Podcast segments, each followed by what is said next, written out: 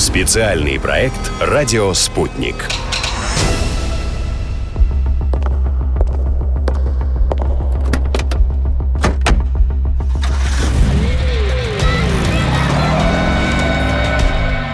След от тату.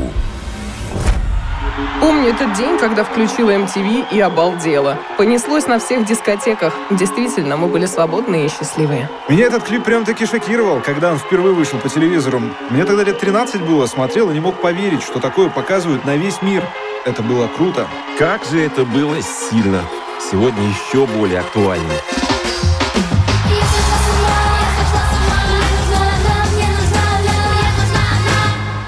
Это лишь малая часть комментариев под видео на клип «Тату» «Я сошла с ума». Примечательно, что даже 20 с лишним лет под ним появляется немало восторженных отзывов. И можно только предположить, что творилось 19 декабря 2000 года, когда клип впервые появился в эфире русскоязычного MTV. Вспоминает виджей телеканала Антон Камолов. То, что это формат MTV, да, конечно, это было очевидно. Самого же первого ролика. Сам клип провокационный. Девочки молодые целуются под дождем, в мокрых рубашках. Но здесь был очень важный момент. Помимо провокации, еще был очень качественный музыкальный материал, на мой взгляд. И это прям очень круто звучало, очень фирмово, очень по-современному. И тогда еще был такой момент, что ты когда слушаешь тот или иной трек, и ты по звучанию, пока еще вокал не начался, сразу можешь определить, это наши музыканты или не наши. Сейчас уже так очень качественно делают аранжировки и наши артисты, а тогда такого было не так много, и тату в этом смысле очень круто выделялись. Успех был просто фантастический. Песня прозвучала на радиостанциях более двух миллионов раз, и это только в России. В мире же сингл стал платиновым. Появилась армия фанатов и подражателей. А маститые продюсеры ломали голову над тем, как им это удалось. Вот в чем видит секрет успеха один из ведущих российских продюсеров Иосиф Пригожин. Сенсация этой группы заключается в ее идее, в ее музыкальной составляющей. Музыкальная составляющая, помноженная на образы, дает такой эффект, такой результат. Вы знаете, тату очень оригинальный музыкальный продукт. Он был не похож ни на один другой. Но здесь ни слова не сказано об одной важной детали, которая, как мне кажется, может стать ключом к пониманию многих вопросов. Дело в том, что продюсер Иван Шаповалов признавался – Перед тем, как создать тату, он провел специфическое маркетинговое исследование. О нем до сих пор помнят первый композитор Александр Войтинский и директор группы Леонид Зюник.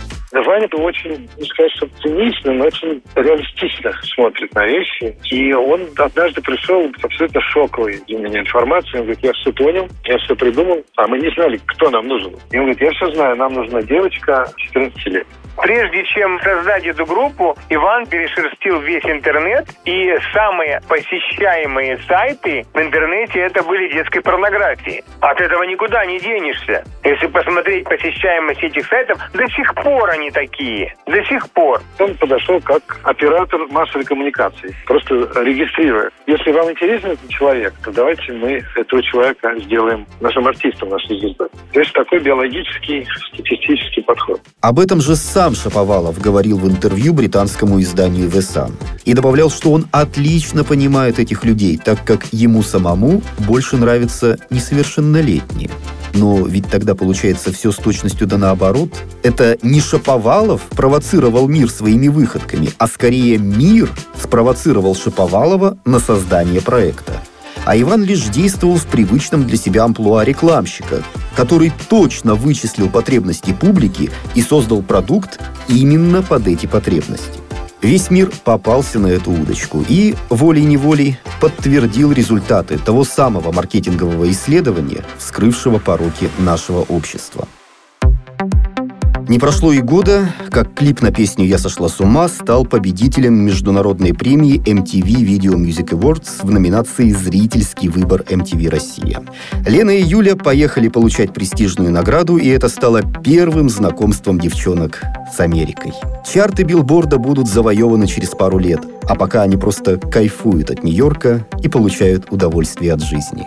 Было начало сентября 2001 года по Нью-Йорку, мы гуляли по Брайтон-Бич. Что самое удивительное, на Брайтон-Бич молодые ребята узнали их, девчат. У одного даже оказался диск в своем рюкзаке. Но вы понимаете, в чем весь прикол? Девочкам вручали премию при пустом зале Метрополитен Опера.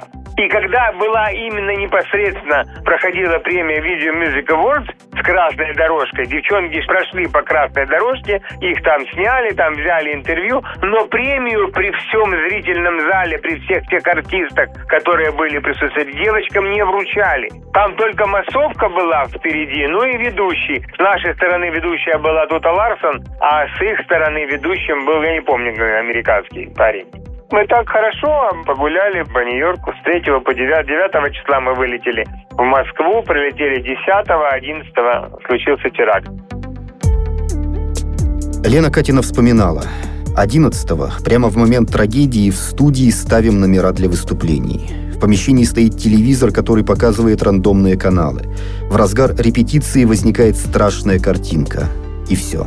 Башни-близнецы рухнули. На меня сильно повлиял тот день. Я поняла, что в любой момент с тобой может произойти все, что угодно.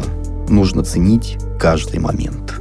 У нас даже есть фотография, где мы втроем стоим с девчонками, как раз напротив этих башен-близнецов. Конечно, для них был шок, потому что там остались знакомые, там остались приятели, с которыми подружились в Нью-Йорке. И тут такой случай, мы обзвонили практически всех, кого там знали и кто там был, чтобы, не дай бог, ничего не это сам. Конечно, это было шоком. Но для всех это был шок, я так думаю.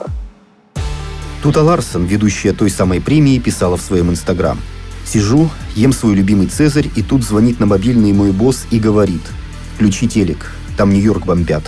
Я бросаю салат, выхожу на моросейку, а там витрины магазина бытовой техники. В витринах штук 10 телевизоров, и в каждом горят башни Всемирного центра.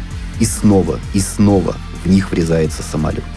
Следующие сутки я провела на телефоне, в соплях и с бутылкой виски, пытаясь вызвонить своих нью-йоркских друзей. Из них никто не пострадал. Но мир после 11 сентября изменился навсегда. Как раз на пике популярности была песня «Я сошла с ума», и многим тогда казалось, что это весь мир сошел с ума. А здесь хочется сделать небольшой, но важный штрих к портрету Ивана Шаповалова – уже после распада Тату он взялся продюсировать новый проект. Девушка в хиджабе под псевдонимом Ната или Нато пела восточные песни – Цинизм ситуации был в том, что ее большой концерт должен был пройти 11 сентября 2004 года, в день годовщины терактов. Ожидалось, что певица, одетая в черный военизированный наряд, до глаз закутанная в чедру, исполнит свои песни на фоне новостей из Ближнего Востока. Приглашение на концерт оформили в виде авиабилетов. Но это было уже перебором. Концерт отменили, а исполнительница так и осталась неизвестной. Хотя, казалось бы, скандал здесь должен быть гораздо большим, чем даже с девочками-лесбиянками.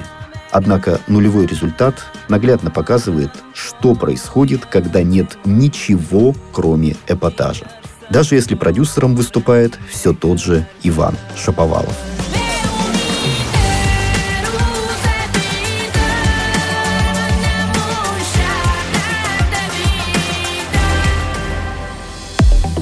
А группа Тату умела балансировать на грани и при этом не переходить черту.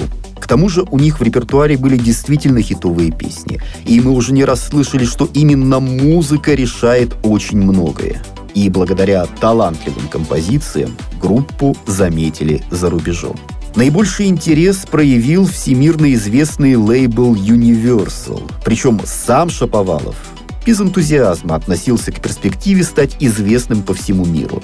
Ему это было не особо нужно. Но Дэвиду Джанку, директору российского отделения лейбла, все-таки удалось его переубедить. Я вспоминаю, что Sony Music были моим главным конкурентом. Они точно так же хотели подписать контракт с Тату. Но мне удалось убедить Ивана, что контракт с Universal — это лучшее решение, поскольку Universal — это одна из самых известных звукозаписывающих компаний в мире. Мы сделали так, чтобы о Тату узнали не только в России, но и за ее пределами, в Канаде, Америке, Бразилии, Австралии. Мы сделали это лучше, чем компания Sony, чем кто-либо другой. Иван до конца не понимал, что такое возможно, но он доверился нам. Обещать можно многое, и мы обещали продавать стату по всему миру. Иван был настроен скептически, но тем не менее подписал контракт с Universal. Иван гениальный парень. Я очень благодарен ему за работу. Но между российским рынком и рынком зарубежным, как говорится, две большие разницы. Поэтому требовалась серьезная работа по адаптации дуэта тату для западных слушателей. Им нужно было петь на английском, это самое главное. Песни были отличными, но потребовалось перепеть альбом на английском языке. И они это сделали в Лондоне с очень известным продюсером Тревором Хорном, который раскручивал таких исполнителей, как Фрэнки to Hollywood и Сил, сотрудничал с другими великолепными коллективами. Он один из самых известных британских музыкальных продюсеров, и он любил тату. Он был реально счастлив работать с девчонками и записывать с ними альбом. Для их успеха его поддержка сыграла огромную роль. И в этом заложена определенная часть успеха за рубежом, что дальше этот продукт твой обрабатывают и перерабатывают люди, которые знакомы и носители культурного кода для той или иной страны. И талантливые носители культурного кода. Не просто какие-то переведенные песенки парнем, который, там, не знаю, 10 лет уже практикует написание песен на английском языке, сам он русский и вырос в Саратове. Да? То есть на самом деле это должны быть люди, которые фартовые, которые уже уже знают, что нужно для аудитории, которая говорит на этом языке. И тогда включились вот эти вот знаменитые Мартин Кизербаум и Тревор Хорн. Хорошо, с песнями все более-менее понятно. Что же касается второй составляющей успеха, скандального имиджа и дерзкого поведения, то это никуда не делось. Однако, по признанию все того же Дэвида Джанка, за талант можно было закрыть глаза на многое. Тем более, что неоднозначные акции по-прежнему планировались с благими целями. Наверное, поэтому о них помнят до сих пор. Действительно, есть одна известная история, когда девчонки были в Монте-Карло на международной музыкальной премии. Ведущим церемонии был принц Монако Альбер. Эта церемония – одна из самых престижных музыкальных наград в Европе. Это действительно очень важно. Тату пригласили туда выступать и вручить им награду в номинации «Лучшая поп-группа». У девушек была идея выйти на сцену с игрушечным автоматом Калашникова, после чего попросить зрителей пожертвовать деньги на благотворительность. Поскольку у Альбера как раз был благотворительный фонд, они собирались ему помочь собрать средства, требуя от зрителей сдать свои бумажники и угрожая им игрушечным автоматом. Но охрана запретила это делать, поскольку на церемонии присутствовало большое количество официальных лиц из Монако, Франции. В целях безопасности это невозможно было было реализовать, хотя девушки очень хотели это сделать из лучших побуждений. В целом акция планировалась очень дерзкая, спорная, особенно для прямого эфира. Это, пожалуй, один из примеров их провокационного поведения, и идея реально была классная. Зато Лене и Юле удалось реализовать другую, еще более дерзкую идею во имя мира. Хотя такое не смогли сделать даже мировые звезды первой величины. Но это отдельная глава нашей повести.